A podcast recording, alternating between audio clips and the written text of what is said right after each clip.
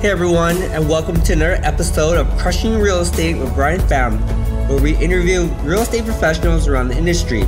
If you enjoyed this episode, please subscribe to the show and leave a very positive review. We release an episode every single Sunday, so stay tuned. Enjoy. Hey guys, welcome to another episode of Crushing It in Real Estate. Today we have a very special guest. His name is Matt. Matt is a San Francisco Bay real estate investor. Matt is also the CEO and founder of Megabots. Please check out his YouTube channel where some of his videos have over 8 million views. Hey, Matt, welcome to the show, man. Can you please introduce yourself and walk us through your real estate journey? Yeah, thanks. Happy to be here. Yeah, just from like a high level, I kind of got into real estate actually when I was in grad school. Mm-hmm. This was around 2009, mm-hmm. and the housing market just like totally crashed. Wow. And everybody kept telling me like houses will never be this cheap ever again in your life. It's really good advice. yeah, I, I, I, was in uh, Minneapolis at the time. That's where I grew up. Okay. So um, relative to the Bay Area, you know, mm-hmm. not only do you have the housing market crashing, but it's just a more affordable place to live. So definitely, um, yeah, my first purchase was like a foreclosed place. Um, I think I did like a thirty thousand dollar down payment, maybe a little bit less, um, and it was uh, I think the purchase price was one hundred and twenty three thousand dollars. Wow, this is in this is in Minnesota, right? Yeah, Minneapolis. Okay. Wow. How'd you find this deal? Um, I didn't know what I was doing at all. I um, I think I was just like, I want to buy a house because I bet it's a good idea to like live in one room and rent it out to other people. Mm-hmm. Um, At the time, did you know that was called house hacking, or you just like, oh wow, that's probably a good idea? I, I have never, yeah, I had never heard the term house hacking until maybe like I don't know, two years ago or something like that, one year ago. Mm-hmm. Yeah, basically, it was like I, I was in a PhD program at the time, which I would like later drop out with my master's. Mm-hmm. Um, and my idea was like, well, I'll get this house and I'll just sort of live in it and rent it to grad students that are, you know, doing the same thing as me. And then like, you know, five, you know, four years down the line, once I've graduated, I'll be in pretty good shape and I'll have made, you know, five uh, years of payments on the house mm-hmm. um, with other people basically paying for it. That's good. Um, I ended up only living there for I think two or two or three years, mm-hmm. um, and left with a left with a master's. Um, but it was still a really good decision. I think so. I think I sold that house for one hundred eighty six thousand. Wow, you made quite uh, a little, little bit money there. Yeah, so it's good money. I, I, I did put about twenty thousand dollars into mm-hmm. it over those um, years. I like renovated the the basement. It was a really dirty place. Like it, like yeah, it was it. The basement had looked like somebody finished it in like two days. They're just like, we got three people moving in the basement, so let's finish it all in one day. And like the drywall was crooked, and it was just like, yeah, just like it was everything was just crooked and poorly installed. So I just ripped it all out down to the studs and and, mm-hmm. and redid it all. So you got your first property in Minnesota, and you house hacked it. Like, what was your biggest challenge going through this house? What left a good taste in your mouth and what left a bad taste in your mouth, like going forward or for your next deal? It took me a really long time to buy that place. Um, I was, I had looked, I was shopping for houses for probably like almost 12 months or something like that, once a year. I was pretty terrified about just like the amounts of money involved. Mm-hmm. Um, back then, that was a lot of money to me yeah, it was just like a big step. So I really, really, really took my time. And um, when I finally found this house, it was a short sale when I found it. And just because the banks were so backed up, it was like it was hard to even get an offer into the to the bank. Mm-hmm. They didn't even look at my short sale offer, which was actually like I don't know, it was a little bit more. I think I offered like 125 mm-hmm.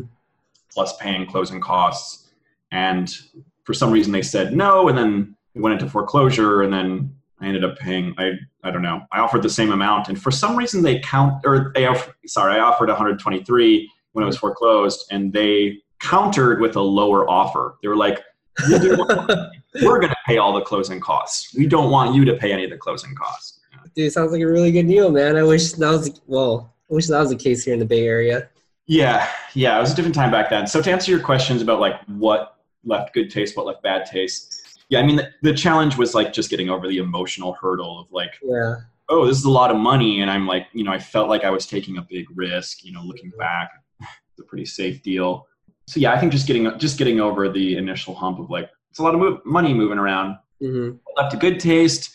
Um, it's super fun to own a place. It's super fun to like make it how you you know want it to be without worrying about a landlord telling you what to do. It's awesome to cash rent checks and have it cover all your expenses, and you get to live for free. Like Definitely. financially, it was pretty rewarding. You know, you started your first house in Minnesota. And now you're living in the San Francisco Bay Area. How did you make that transition? What was your first property you purchased here in the San Francisco Bay Area? And walk us through like how did you start your company too? Like we want to hear more about how you started Megabots. That sounds pretty cool. Oh boy. This is probably like a longer story than what I mean. How much time do we have? Yeah, plenty of time.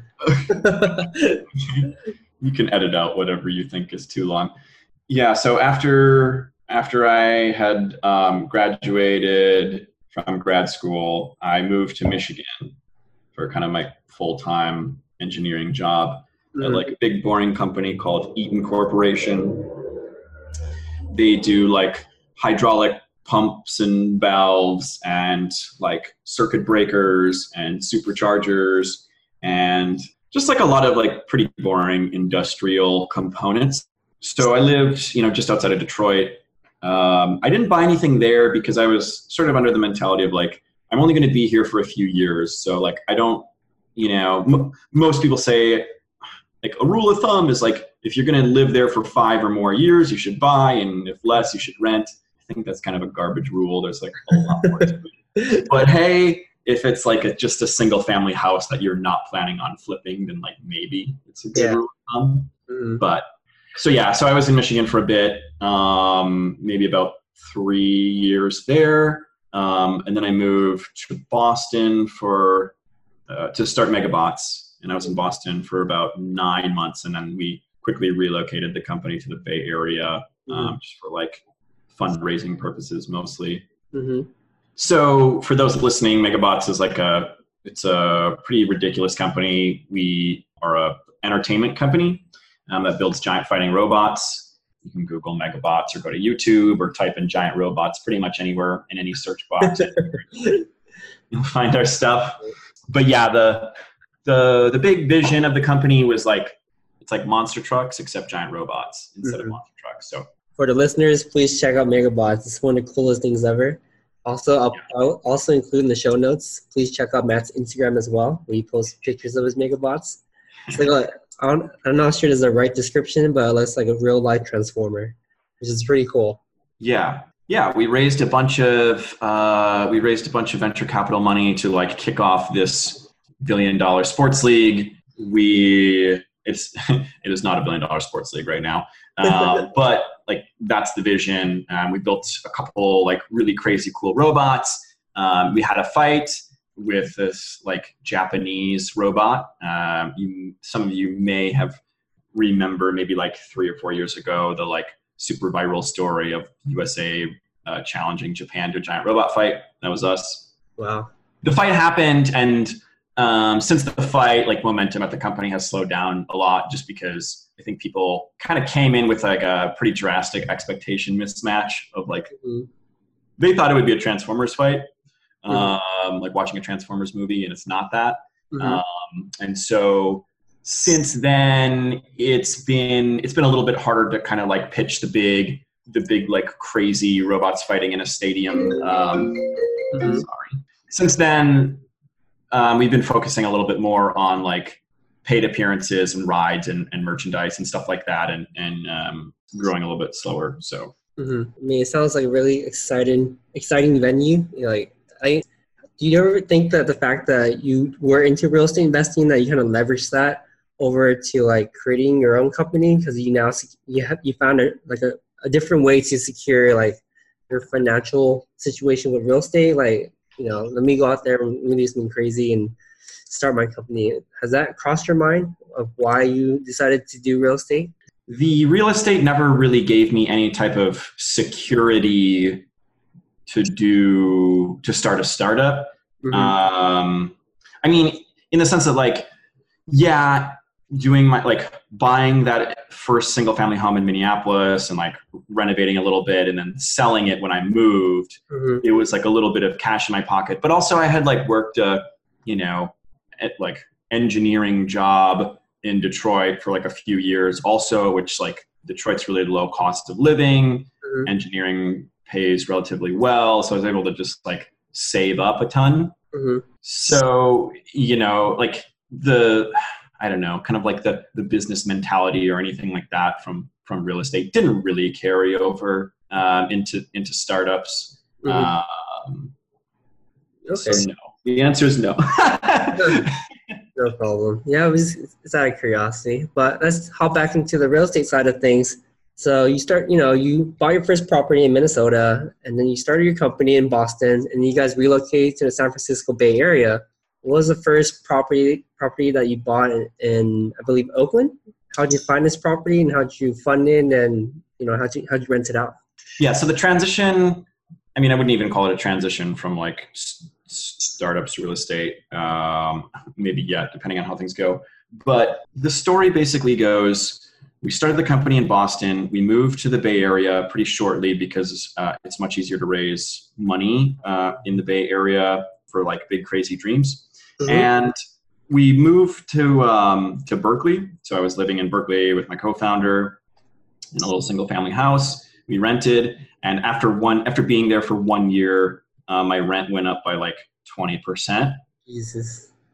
and I was like, "Wow, this sucks. This sucks a lot." Uh, but I really like living here. Um, and so I was just kind of like thinking to myself, like, what can I, like, how can I prevent myself from sort of like being gentrified out of this place? Because, like, you know, here I am doing this kind of risky startup. I'm not getting paid that much. How can I prevent myself from sort of like being kicked out of the Bay Area because of just like the cost rising so fast? Because it was like so painful for me to just like start paying that much more rent. So I was like, okay, well, I'm gonna I'm gonna buy a place and I had enough money saved up because you know I lived in you know whatever that first that first house. What did I you know profit like I don't know 60k or something like that from it. Mhm. Um, and then I put all that money into the stock market. I was like saving you know all my money for about three years in Detroit. Mhm. Um, I was probably making like well I got a really great relocation package as well Mhm. the company was like they have a separate relocation package for homeowners versus renters. Mhm. So if you're a renter, they're like, we'll just give you an extra month of rent and you should just like move for this company. Uh, but if you're a homeowner, they're like, we'll pay for your like real your sell all your selling costs. Mhm. We'll pay like an extra month of salary. We'll move all your stuff. We'll they like calculated the cost out to like take multiple trips back and forth between like Minneapolis and Detroit. Mhm. They're just like, we're just gonna write you a check like the equivalent cost of going back and forth a few times. I don't know, like another two thousand dollars for miscellaneous costs. And if you sell your house within sixty days, we're just gonna write you a check for like four percent of like the sale price of the house. So it was like some ridiculous relocation package. Mhm. Um, and so Going from Detroit to San Francisco. no, no, no, going from Minneapolis to Detroit. Oh, okay. So I kind of like, yeah. So Eaton kind of, they just made me an offer I really couldn't refuse. And so, you know, when I was there, I was, you know, with all those benefits. Oh, and they were like, if you decide not to buy in Detroit, we'll just pay for half your rent for two years. oh wow. Maybe we should all move to Detroit. Sounds like great. Yeah, I guess we'll buy a house and then uh, and then start working for Eaton and then relocate. Mhm. That'd be great. I don't know if they offer that package anymore. It seemed like a um, pretty ridiculous offer, but hey, whatever. I took it, and so you know, I was probably making like 100k a year equivalently every year in Detroit or something. That's pretty good in Detroit. Um, yeah, it's great in Detroit. So yeah, saved all that money. I probably had like 300k uh, by the time I moved to the Bay Area. hmm Just like jammed all that money on the stock market. The stock market was going up. hmm So I had like 300k. Moved to Berkeley. My rent got jacked up. I was like, okay, how do I stop this from happening to me? I have 300k. I was like, that's enough to like buy something here. Mm-hmm. Just looking at houses. I didn't really like know the whole multifamily stuff. Mm-hmm. Um, I looked at single family houses and I was like, this doesn't make any sense because like I'm used to like, you know, basically like buying a house and having some roommates and they just pay for everything. Yeah. doesn't work in the Bay Area. Mm-mm. Not anywhere close. And furthermore, like your payments on a single family house, it's it's like it's more expensive to own than it is to rent for single family houses. That's right. Absolutely. So I was like, this is like, wait a minute, like th- I like I thought I was doing this to protect myself, but it looks like I'm just gonna have to spend more money. So I was like, this just seems like a terrible idea. Why would anyone buy a single family house here? You're just gonna spend more money. Now you're protected against, you know, your rent's going up. I guess that's the that's the assumption everybody's making. hmm But I started looking into um, multifamily because my agent was like, well, I guess you could like buy a duplex or like a you know triplex or fourplex, and that'll probably make the numbers work out a little bit better. So I started looking into that, and yeah, the numbers worked out uh, a lot better. So um, yeah, I spent like man, I st- like still probably spent like nine months looking for a place, hmm um, and finally uh, finally locked one down in East Oakland. Very nice. What are the numbers on this one, in East Oakland? Yeah, so I got the one in East Oakland for eight hundred and fifteen thousand. hmm and I guess the the so Oak, Oakland um, and San Francisco and Berkeley, I guess, are kind of weird places because they're all rent control. Yes. So for anyone who doesn't know what that means, um, it basically means that like you can only increase the rent by a certain amount each year. It's usually about two or three percent. The city basically sets it, but it's the increase in the consumer price index um, every year. Sometime I think like Alameda has like CPI plus some amount or something like that. Mhm. Um, but anyways, all California owners are going to have to get used to this now, starting next year. Yeah. Um, but basically, the city sets how much rent you can increase. So what happens is market rents go up faster than the CPI, and so over time, what happens is like tenants have been there for like 10 years are paying a lot less rent than what market rent is. hmm And so that means that it's um, the building doesn't produce a lot of um, income compared to like how much income it would produce if, if the rents were all at market rent. So that sounds like a bad thing to most prospective buyers. hmm What I found out is, you know, in general, nobody wants these buildings that have tenants that have been in there for a really long time. Because they look at the building and they go, "Oh my God, the rents are so low. How am i going to how am i going to use that rent money to pay for the mortgage? Hmm right? Because multifamily is a multifamily is like a little bit different than single family in this. It's it's not as much of an emotional decision. It's like you look at the numbers you're like okay how much rent does it make and what is it worth because of that? Hmm and so you know if the tenants are all kind of paying 10 years ago rents like you're buying the building for like 10 years ago price roughly. And so there's a lot there's like a lot of upside if a tenant moves out. So the only so the only way you can get the rents up is if, if the tenant you know decides to move out. You can't just like evict a tenant. You can't just be like hey get out. You can Mhm. buy them out or the exception is if you do an owner occupy eviction you can you can move into one of the units That's, that's some really good tips for our listeners too. So by buying, what when Matt talks about buying them out, he needs cash for keys, which essentially you negotiate with the current tenant. You give them next some amount of money and ask them to move out. Yeah, you can- also try to move into the property yourself. Usually, this is a resident residential property where you do owner occupied. And you can do an eviction by moving in yourself. That's usually that just falls falls back into house hacking, sort of what Matt mentioned earlier in the episode, where he bought his first house, rents all the rooms. Essentially, it's the same thing. Um, but for Matt, when you bought this house in Oakland for 815k, did you purchase it through a conventional loan or did you do an FHA loan? uh, it was a conventional loan yeah i think i put 20% down Oh wow, that's really good.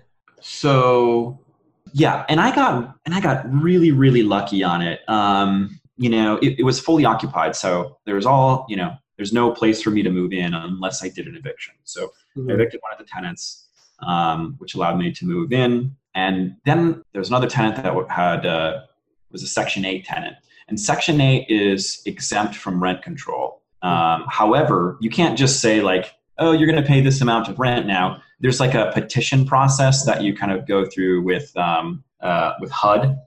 Mm-hmm. And so you like do all this paperwork and you sort of make an argument that, like, hey, you know, Section 8 tenants um, are supposed to be paying market rent.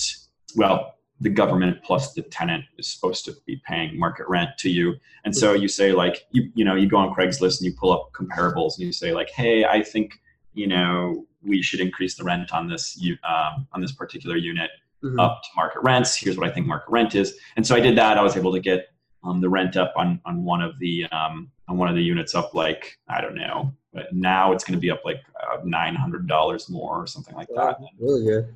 And then another tenant just moved out. Mm-hmm. So when I bought the place, it was making like five thousand dollars a month in um, gross rents, and now it's probably up to like eighty five hundred or something like that. Wow, that's really good. And so like that's and that includes, I guess that technically includes like the rent that I pay myself to live in my unit. But effectively, like if I moved out, that's that like my unit becomes market rent. Mm-hmm. What I realized is that um, if you like increase the rents on the building by like 50%, percent mm-hmm. um, the building value goes up by like 50%, like roughly, not, not quite 50% because like there's some taxes that go up and stuff if you're making more income, but like roughly like uh, you increase the rents, the value of the building increases proportionally because people are just sort of like buying these multifamily buildings based on sort of like a cap rate, which is just mm-hmm. like. Can you explain what, what a cap rate is to our listeners? Yeah, so cap rate basically is like the net operating income of the property. So net operating income is like you take all your income, whatever the property makes every year, gross rents, you subtract out all the costs, taxes, uh, insurance, um, utilities, not debt. You ignore debt. So pretend you just bought it for cash. Maintenance. And so what's left over is like a profit every operates. Well, it's the net operating income.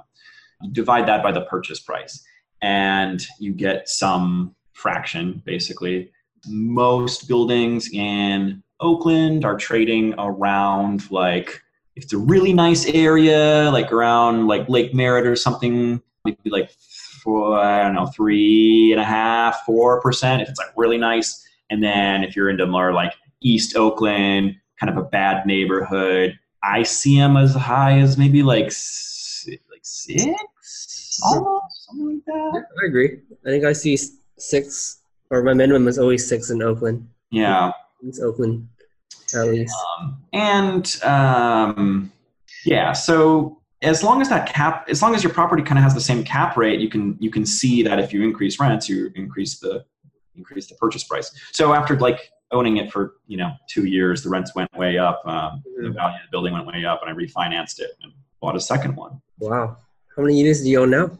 So now I have eight units both fourplexes and um, yeah i guess my strategy has kind of been like i realized that it's not so much the cash flow that's great in oakland it's the it's the fact that like when you buy these buildings uh, with tenants that have been there for a long time you're kind of just like buying lottery tickets Or like the building doesn't really cash flow that well kind of like breaks even you know if the tenants have been there for a while like it's just not paying that much you know mm. stretch yourself a little bit it's going to kind of break even. But if one of the tenants moves out and you get to bump the rents up by like a thousand dollars a month each mm-hmm. time a tenant moves out, it adds like two hundred thousand dollars worth of equity to the building. Wow! Just by raising the rents, huh? Just by getting the rent up, because the next person that buys can now afford to pay that much more because the rents are higher, and you can just use that money to service the debt on the on the new mortgage. Yeah, on on average, like how much extra money do you spend in repairs on these units that you acquired on top of your down payment? Oh, down payment. Uh, on top of your down payment, so how much is, is your repair to like? You know, well, both both buildings I bought, I had to put a new roof on pretty um, early, so that's like twenty to twenty five k for mm-hmm. these buildings um, each and then it's like it's not too much money except for like when a tenant moves out then i renovate the unit so when i renovate the units i spend anywhere from like depending on how bad the unit is mm-hmm. i'll spend anywhere from like 13000 all the way up to like my first one i did i probably dumped like thirty thousand into the unit, and that was a bad idea. I shouldn't have spent that much. Just one unit.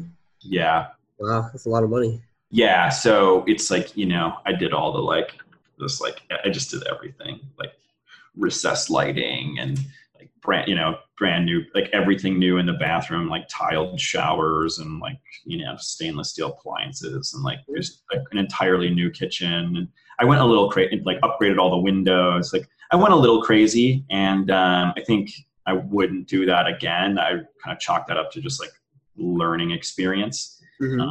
Um, yeah. Wow, that sounds cool. I mean, obviously, you manage properties on your own, right? No property manager. Yeah, no property manager. I I believe that like when you're just starting out, you should not hire a property manager. You should really do it yourself. Buy local and do it yourself, just so you can like understand what's going on. Mhm. And then um, and then once you kind of like understand the work that goes into it, which to me doesn't seem like that much work, honestly.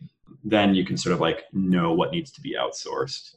Um, so no, I know like a lot of people are kind of like, oh, should I invest out of state or like the deals are better? And I would, if you can, uh, if you can afford not to do that, I would recommend not doing that. Oh wow, that's some really good tips for our listeners. Because there's always a, an ongoing debate every time I talk to an investor that's just starting out. They're always like, should I invest back home or should I invest in another state? And I think you gave a really good answer to that to that question. You know, it's like if you could afford to invest where you live, I would totally invest where you live. You want to see your property, right? Right.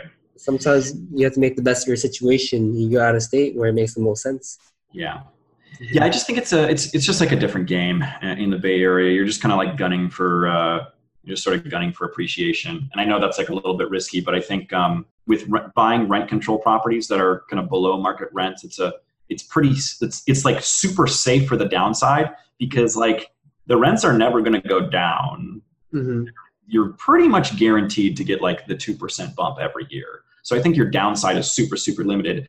But the risk is those tenants that have been there for like 10 years, they're just going to stay there for, you know, another 10 years. You're not going to get like, it's just like, well, that's all you get is your 2% appreciation every year. However, if they leave, then it makes it all worth it. So, you know, just, just to like give some numbers, you know, I kind of started with, like I said, when I moved to California, probably like 300K. Um, I probably have like one, probably right around a million dollars in equity now. hmm Um, so to go from like 300k to a million dollars in three years um, pretty is good. pretty good. It's pretty good.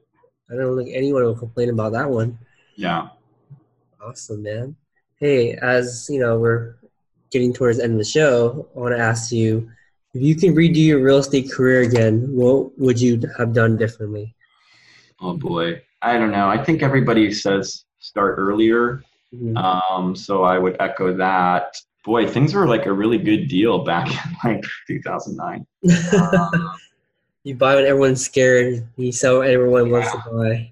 how would I do things differently? I don't know. I mean, I think all things considered, things have worked out pretty well for me. I got, I got like admittedly pretty lucky with just like tenants moving out. You know, like I did look for properties where it seemed like the tenants were kind of like ready to move.